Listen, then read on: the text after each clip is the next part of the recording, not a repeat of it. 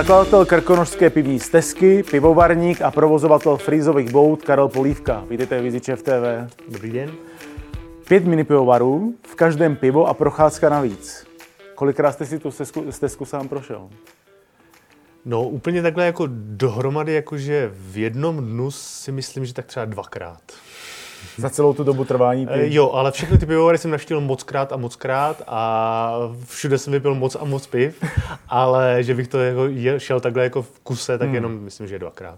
A kolik kilometrů absolvuji, když se na tu stezku vydám? Vy ji označujete za sportovně gastronomický zážitek. Kolik je to kiláků? Je to asi kolem 30 kilometrů. Samozřejmě každý to může jít jinak, ale určitě to není míň. Vy jste právě v jednom rozhovoru na otázku, kudy trasa vede, odpověděl a teď vás cituji, stezka vede, kudy chcete. To po tolika pivech vlastně dává smysl. Je to tak. Dokonce teďka ještě moje žena vymyslela takovou věc, protože tady, když tady byla kapela Vohnout, který tady popíjeli pivo u ní na stánku, tak říkali, že v zahraničí, v Belgii přímo, že tam taky stezky jsou a že tam ale, když projdete, protože u nás, když projdete celou tu stezku, tak dostanete otvírák, ano. Tak tam, že dostávají tričko. Tak ona vymyslela, že dobře, tak budeme dávat tričko, ale jenom když vypijou v každém pivoru 5 piv. K tomu se dostaneme právě, jasně. A jakou trasu vlastně vy doporučujete, kde začít krkonošskou pivní stezku a kde ji skončit? Úplně nejlepší si myslím, tak je to můj soukromý názor, je, že nejlepší je začít v pivoru Trautenberg, to znamená na Malé Úpě, a pak jít přes Pec, a potom přes nás, přes Frýsovy boudy a potom do Vrchlabí. A tam jsou 2 pivovary, tam je Hendrych a potom je tam pivovarská bašta. A ten Hendrych ale teďka... To čepujete u vás? Toho čepujeme nakonec u nás a ještě navíc se čepuje v Peci pod Sněžkou, v Craft Coffee, to je taková kavárna, protože Hendrych udělal takovou věc, že zavřel jako restauraci a má vlastně jenom pivovar. Takže jenom dodává pivo. Já jsem se bál, že mi řeknete, že si mám dát jako 5. pivo Trautenberga v Malý Úpě a pak vyšlapat Sněžku právě. Ne. No, což samozřejmě můžete. I to jsem udělal a dokonce jsem to udělal s Markem Straceným, jsme to procházeli. Viděl jsem to a byli video, jsme na Sněžce. A opravdu tam ten Marek vyšlapal? Nevyšlapal. Co bylo původním cílem tohoto nápadu? Teď mám na mysli vlastně tu pivní stezku. Jak vás to vůbec napadlo? Napadlo mě to tak, že když jsme postavili náš pivovar, tak jsem si říkal, sakra, to je pek, že v takové blízkosti jsou další mini pivovary s dobrým pivem, to jsem rovnou ochutnal. A přesně tohle to mě vydrželo, tenhle ten stek mě vydržel, myslím, tak 12, možná 13 vteřin. A potom mě napadlo, co to udělat úplně obráceně, podívat se na to jako z druhé stránky a to je na jako marketingovou výzvu. A říkal jsem si, že by bylo fajn se nejenom s těmi jednotlivými pivovarníky spřátelit, ale i udělat něco, co by spojovalo nás všechny pivovarníky tam, a což se nakonec povedlo a lidé to prochází. A co to vlastně primárně je? Primárně je to ochutnávka piva, je to zábava nebo je to procházka? Co to vlastně pro vás primárně je? Primárně je to ochutnávka piva, zastávka a zábava a procházka. OK, takže vlastně je to všechno ta kombinace. Je to od všeho něco. Co jídlo na vaší stezce? Doporučil byste ke konkrétním pivům i konkrétní jídlo třeba? Ne, protože ty jídla se jakoby většině těch restaurací mění. Jo? To znamená, že asi nejde říct, že samozřejmě, že dobrá kachna je dobrá ke každému pivu, jo. A každý dobrý pivo je dobrý ke kachně, takže a nebo ke kyselu, nebo k něčemu takovému, ale asi nemám žádnou specialitu, kterou bych jako vypích. Dělám takovou věc, dělával jsem teda před lety, že jsme udělávali takový otevření pivní stezky a to bylo tak, že každý navařil vlastně jeden speciál, jako speciální pivo a k tomu bylo ještě nějaký jako vybrané jídlo, který udělali, ale to je vždycky záleží na těch kuchařích, co se rozhodnou zrovna udělat jako specialitu. A máte představu, kolik lidí dá tu trasu za rok, nebo kolik jich vlastně prošlo za celou existenci té stezky? Každý rok, teďka letos tady jsme to ještě nesečetli, protože teďka to skončilo před týdnem. Každopádně bývá to kolem 700 těch lístků, že to všechno vyplní, ale to neznamená, že to prošlo 700 lidí. To může být klidně 2x tolik. Jako, může to být tak, že prostě velmi často ty lidi projdou a potom už teletáky ani moc nezbírají, nebo to zazvomenou. A nebo je ztratí, to se taky může stát. No, vy už jste to trošičku právě naznačil, mimo to jsou tady ty motivace navíc, jednak se sbírají razítka a ze všech 5 těch razítek je otvírák, jak jste říkal. Pokud stezku zájemce zvládne v daný čas, bude zařazený do slosování o hodnotné ceny A pak je to ještě větší výzva, kterou se už taky naznačil, když od každého piva dáte 5 kousků, získáte tričko. Mm-hmm. Už to tričko někdo nosí? To tričko nosí až neuvěřitelné množství lidí. Dokonce je to 25 piv. No, dokonce letos jsem je objednával 2krát nebo 3krát dokonce. První bylo 100 kusů a pak jsme to ještě pak 50 a 50, takže myslím, že kolem 200 kusů. Ještě nějaký možná asi jsou, samozřejmě děláme to, že nosí to i číšníci a jako tak se to rozdává, ale jako opravdu to lidi projdou a mysleli jsme si, že to je udělané tak, aby samozřejmě to v průběhu těch 4 měsíců, že prostě v každém pivu 5 piv. Ne, většinou to lidi dělají tak, že to vždycky projdou najednou. A dají 25 piv. No. A samozřejmě ti, kdo jsou poslední na té cestě, což většinou bývá Vrchlabí a bývá to většinou pivovarská bašta, tak ty jsou tváří se, že jsou malinko naštvaní, protože samozřejmě po 25 pivě, když tam lidi přijdou, tak jak bych to řekl, jsou společensky takový unavenější. A pamatujete i na pivaře do 18 let? Ty také přece sbírají různá razítka. No tak jako nepamatujeme. Je to tak, že samozřejmě jako někdo to určitě vaří, my třeba nevaříme nealkopivo. Jakože neděláme to. Ale jako ono vzhledem k tomu, jak teďka jak jde čas, tak jde čas a čím dál častěji se stává to, že nebo většina pivovarů začíná vařit samozřejmě jako nealkoholické pivo, takže možná k tomu přejdeme taky. Čaká to frízový boudry? Uvidíme, je teda, ačkoliv jsem založil pivní stezku, tak mám suverénně nejmenší pivovar z těch všech, kde oni mají vlastně, skoro všichni mají nad 1000 hektolitrů a já mám továrnu 200. Jo? To znamená, že my, když se nám podaří udělat 3 druhy, který ty lidi můžou ochutnat, to znamená většinou to bývá 10, pak 12 a potom nějaký speciál, tak už je to jako hodně. Ale myslím si, že možná to jednou přijde taky, nevím. Takže musí být zájemce pivař, aby se na tu stezku vydal? No, jako nemusí. Je pravda, že jako spoustu... já jsem udělal i to několikrát, že, nebo spíš číšníci to dělají, že těm lidem to razítko dají, když si dají prostě ty piva malý třeba, nebo jenom trošku ochutnají. Záleží to trošku jako na benevolenci samozřejmě těch číšníků. Ty majitelé to jako tak nějak jako striktně nevyžadují a nekontrolují, takže jde to. Jaká je vůbec konkurence, kterou jste tak trošku naznačil? Vaří ostatní 4 pivovary na stezce úplně odlišná piva, takže si za stolik nelezete do zelí, nebo jsou podobná? Ty piva si myslím, že jsou podobná. Ono takhle, pivo je vždycky, je to slad, chmel a voda. Jo? Mělo by to tak být. Takže mělo by a je. Jo? U těchto těch minipivovarů to tak je dokonce. A to mě vždycky připomíná ještě jeden můj kamarád, který dělá teda marketingový ředitel v Bernardu, tak ten vždycky říká, my máme nepasterizovaný pivo a nefiltrovaný, protože nemáme na pastarizaci a nefiltraci, ale to, což se samozřejmě to je vtip, ale my taky opravdu máme nepasterizované a nefiltrované, ale vlastně tyhle ty jako domácí pivovary a domácí piva jsou právě charakteristický tím, že tam člověk cítí opravdu ten slad, ten chmel jako pořádně z každého doušku. Mě právě zajímalo, že jestli se dá nějak specifikovat pivo, které se vaří v Krkonoších, jestli třeba nějakým způsobem třeba je víc hořké, nebo naopak je víc nasládlejší, jestli něco takového tady jste by zaznamenal.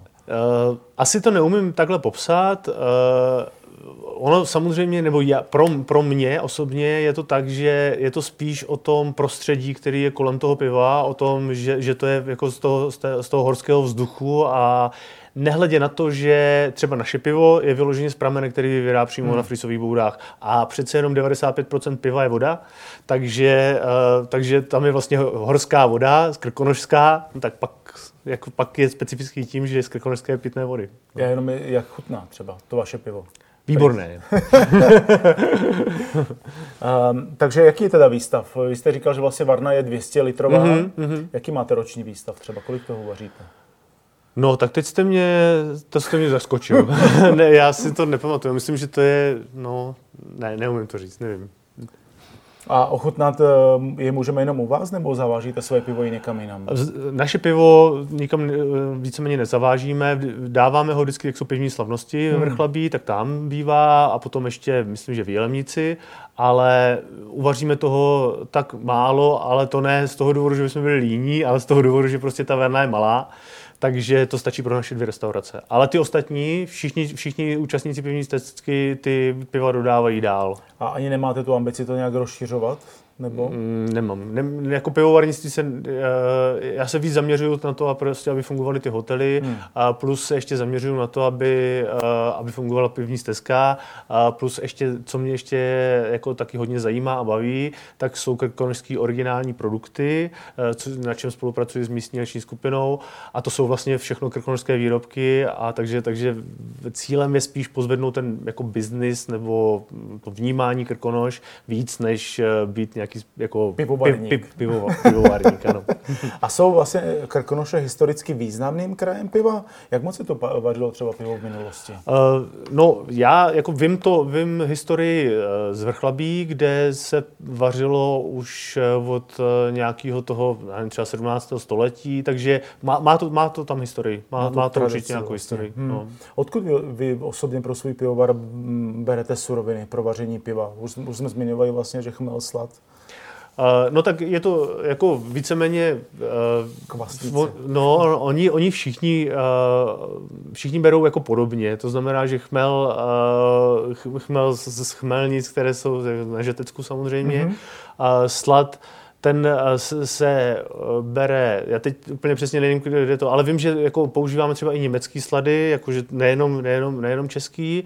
No a kvasnice zase, protože jsme jako malý pivovar, tak ty bereme většinou od, buď jsou teda sušené, ty si dají normálně koupit, anebo od nějakých větších pivovarů, takže bereme třeba z kvasnice, používám třeba z Krakonoše, nebo tak.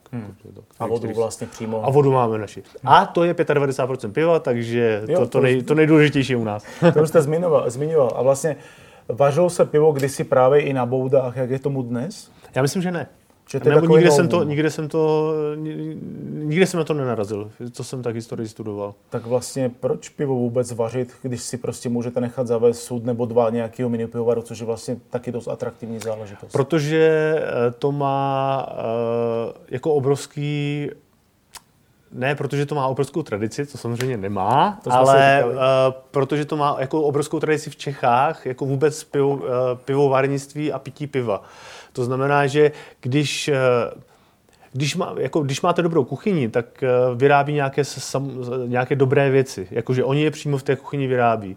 To znamená, že když se rozhodnete, že si chcete dát dobré pivo, no tak není nic lepšího, než ochutnat to, které je navařené přímo na místě. To je ta logika vlastně ty věci. Ano. A vznikají stále další místa, kde se vaří pivo... Ještě jednou tu otázku, pardon. A vznikají stále další místa, kde se vaří pivo ve vašem regionu? Má vaše stezka vlastně potenciál nabrat případně další zastávky? Teoreticky jako má, myslím, že o tom i někteří uvažují, ale zatím jako nevím o něčem, že co by se jako fyzicky připravovalo, že už by to třeba příští rok začali vařit. Nevím o tom, ale jako víceméně jde jenom o to, jako to ufinancovat, postavit a potom najít sládka, což teďka momentálně za stávající situace je jako velký problém, nejenom jako najít sládka, ale najít vůbec jakéhokoliv dobrého pracovníka.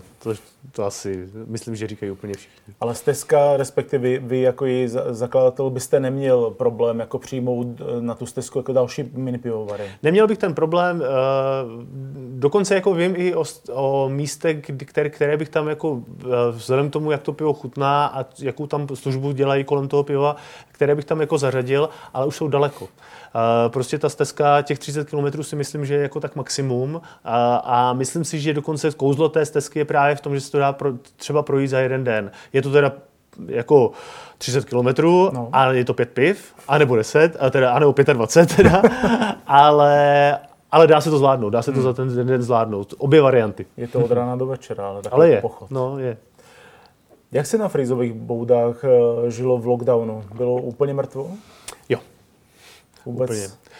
Nevyplatilo se ani vařit pivo? Pivo jsme, myslím, že některé měsíce se nevařilo, protože samozřejmě jsme jako si říkali, že tak ho vylijem, to jako nebylo k ničemu. A vzhledem tomu ještě, že jsme tam jako třeba na frízový boudách zrovna jako poměrně na odlehlém místě, tak ani nemělo moc cenu dělat nějaké okýnko nebo něco takového. Takže víceméně jsme pracovali jenom na tom, aby jsme například udělali nové koberce, udělali jsme prostě nějaké zlepšení v hotelu, plus jsme pracovali samozřejmě na marketingu, aby když otevřeme, aby jsme ty dveře nemohli zavřít s tím, jak proudí lidi dovnitř neustále. A vrátili se teda turisté v uplynulém létě tak, jak jste si představovali? Jo. Já jsem... teda vzhledem tomu, co nás teďka postihlo, tak já už nemám žádné představy. Já už si radši si nic nepředstavuju. Ale turisté se vrátili a měli jsme, vlastně v létě jsme měli poměrně pořád plno. A teď je to takový, že zase se připravujeme na zimu, takže víceméně jako standardně, ale tohle to bylo opravdu silné.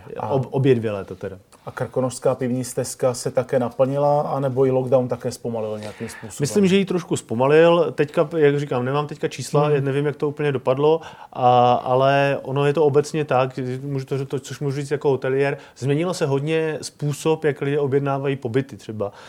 Dřív si je zajednávali hodně dopředu a teďka to dělají dost to posunulo, ta hranice, a je to dost na poslední chvíli. Ale je to celkem logické, protože lidi prostě pořád ještě nevědí, co bude. Co bude, no. Přesně. A už se vám někdo na stezce ztratil, takže jste třeba museli volat horskou službu? Ještě ne. Třeba to jednou dojde. Jednou se mě jel, už se mě teda stalo to, že jsem šel s naší malou holčičkou, jsem šel s kočárkem jako k nám a viděl jsem, že proti mě jedou na koloběžkách a viděl jsem jednoho člověka, který zapadl takhle do příkopa, jakože to ale opilí lidé mají obrovské štěstí, takže se vyhrabal z příkopu úplně bez problémů a pokračoval dál. Tak vám moc děkuji za rozhovor.